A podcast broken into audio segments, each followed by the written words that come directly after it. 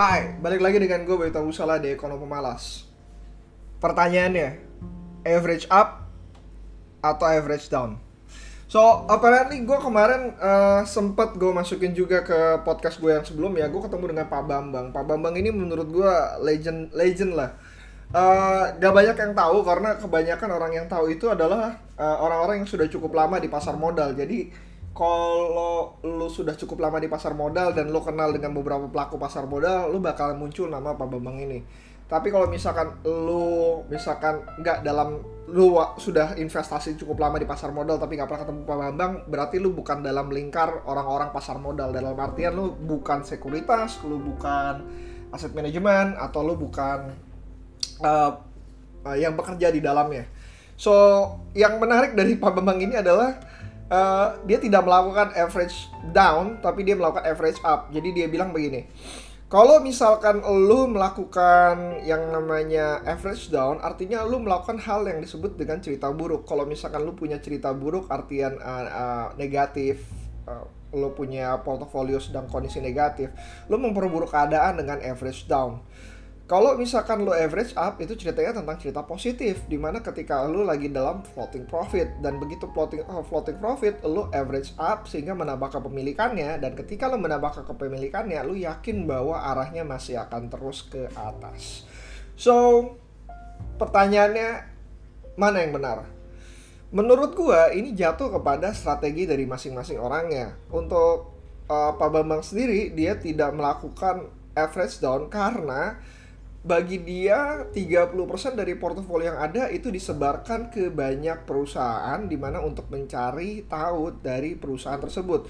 Tentu saja penyebarannya bukan kayak lo masuk ke indexing atau ke mana pun itu. Jadi dia benar-benar melihat bahwa oh ini kelihatannya ada story yang menarik, dia masuk ke dalamnya.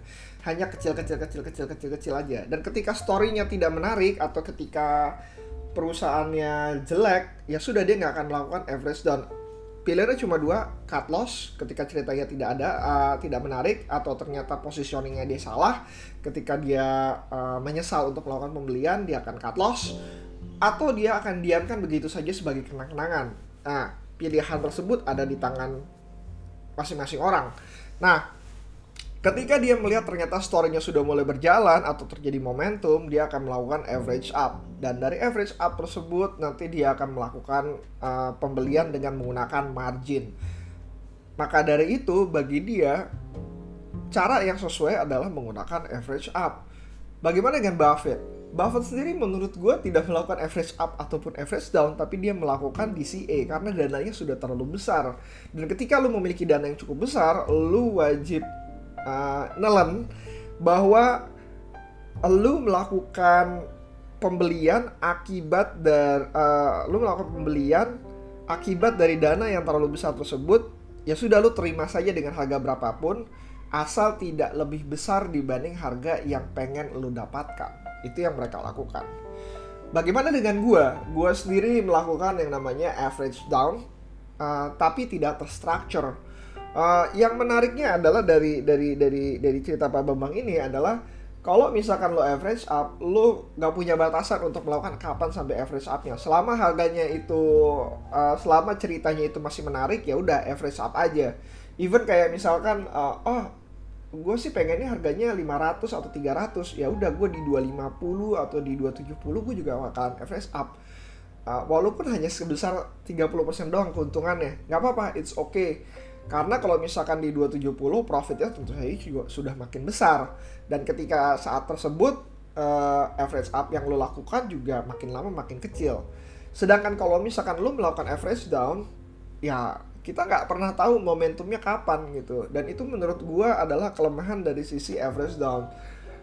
Uh, average down sendiri dilakukan karena gue yakin bahwa perusahaan itu tidak selayak dan semestinya dan gue merasakan bahwa kalau misalkan terjadinya uh, penurunan harga artinya lo bisa mendapatkan perusahaan tersebut dengan harga yang lebih murah.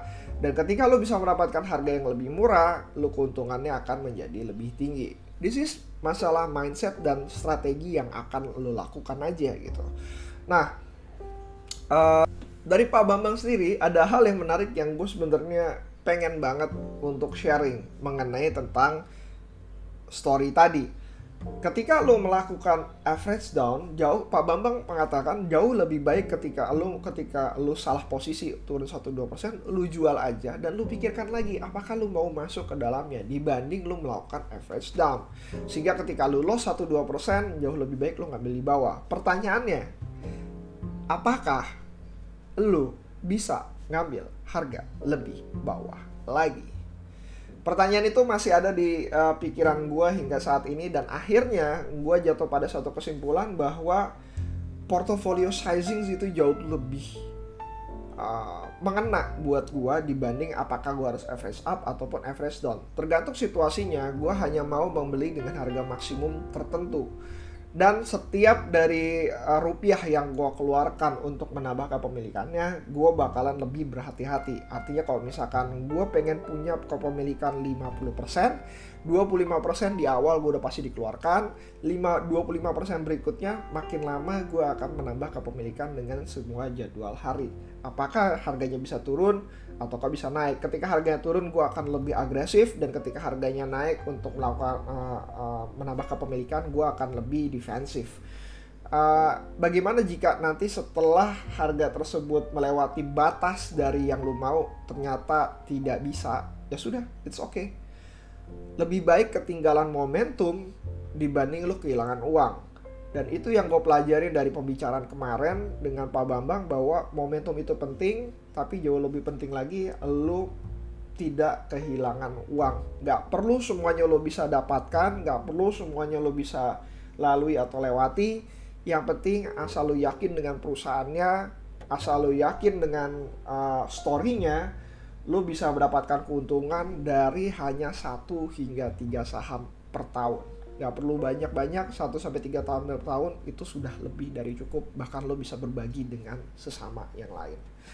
Nah, final note dari gua, gua akan melakukan yang namanya average up kemungkinan besar dan gua akan memasukkan ini sebagai salah satu cara gua untuk menambah uh, pundi-pundi keuntungan yaitu dengan menggunakan margin. Dan gua ngerasa uh, penggunaan margin ini lebih cocok kalau misalkan lo melakukan averaging up. Dan ketika lo masih uh, suka dengan storynya lo masih tahu bahwa story tersebut masih akan berjalan dan lo merasa bahwa keuntungan yang lo dapatkan masih kecil position sizing jangan dirubah tapi lo akan menggunakan uh, yang namanya uh, margin tersebut. Dan tentu saja dengan adanya margin berarti adanya keuntungan uh, tambahan serta kerugian tambahan. Dan di situlah lo mulai berhitung apakah margin yang lo gunakan itu baik atau tidak dan bagi gue ini adalah awal mula gue untuk melakukan margin di Indonesia ataupun segala sesuatu yang dilarang oleh Warren Buffett, Munger ataupun uh,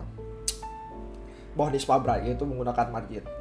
Let's see, uh, karena gue suka banget gue akan setup satu portofolio yang lain yang terpisah yang menggunakan akun margin dan itu nggak akan banyak lah istilahnya dan gue akan uh, keep in touch dengan portofolio tersebut apakah bisa lebih bagus atau ternyata malah memperburuk portofolio secara keseluruhan.